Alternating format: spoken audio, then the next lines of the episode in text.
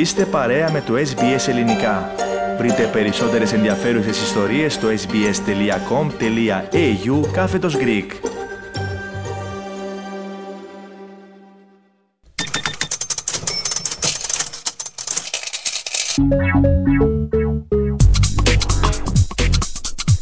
Η οικονομική αναφορά της εβδομάδας. Η εβδομαδία αναλυτική σας ενημέρωση από τον χώρο της οικονομίας. Με νέα από την Αυστραλία, την Ελλάδα και τον διεθνή χώρο. Κάθε Πέμπτη στο ελληνικό πρόγραμμα της ραδιοφωνίας SBS.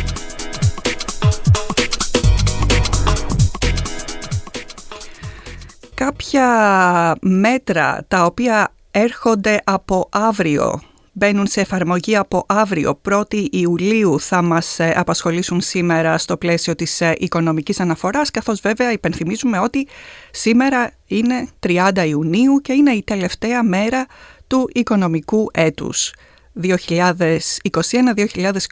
Από αύριο ξεκινάει το νέο οικονομικό έτος 2022-2023.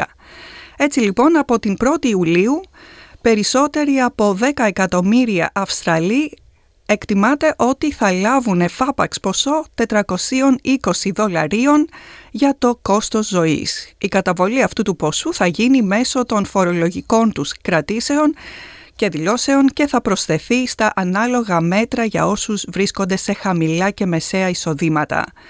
Το μέτρο αυτό φέρνει το ποσό των 255 έως 1080 δολαρίων σε μεταξύ 675 και 1500 για όσους έχουν, έχουν φορολογητέο εισόδημα μικρότερο από 126.000 το οικονομικό έτος που λύγει σήμερα, 2021-2022.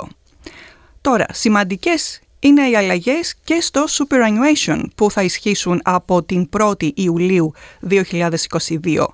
Καταργείται το μηνιαίο όριο των 450 δολαρίων αμοιβής προκειμένου ο εργοδότης να καταβάλει εισφορά στο ασφαλιστικό ταμείο του εργαζόμενου, το Superannuation Fund δηλαδή. Από την 1η Ιουλίου οι εργοδότες θα πρέπει να πληρώνουν super superannuation ανεξάρτητα από το πόσες ώρες έχουν εργαστεί οι εργαζόμενοι ή ποια είναι η αμοιβή τους στη διάρκεια ενός μήνα πάντα. Με άλλα λόγια, δεν χρειάζεται πλέον για έναν εργαζόμενο να έχει λάβει αμοιβή 450 δολαρίων και άνω για να του καταβληθεί superannuation. Επίσης, το ποσοστό του superannuation αυξάνεται από 10% σε 10,5% στα άτομα που πληρούν τις ε, προϋποθέσεις για το Super. Από την 1η Ιουλίου, για όσους είναι 60 ετών και άνω, πιθανόν να δικαιούνται να καταβάλουν έως και 300.000 δολάρια από την πώληση της κατοικίας τους στο συνταξιοδοτικό τους ταμείο. Μέχρι τώρα το μέτρο αυτό ίσχυε για όσους ήταν 65 ετών και άνω. Επίσης καταργείται το τεστ εργασίας των 40 ωρών το μήνα, επαναλαμβάνω, το τεστ εργασίας των 40 ωρών το μήνα για τους εργαζόμενους ηλικίας 67 έως 74 ετών προκειμένου να τους καταβληθεί superannuation. Με άλλα λόγια, ένας εργαζόμενος 67 έως 74 ετών χρειάζονταν να δείξει ότι έχει εργαστεί 40 ώρες τον μήνα για να δεχτεί το ταμείο του κάποια εισφορά.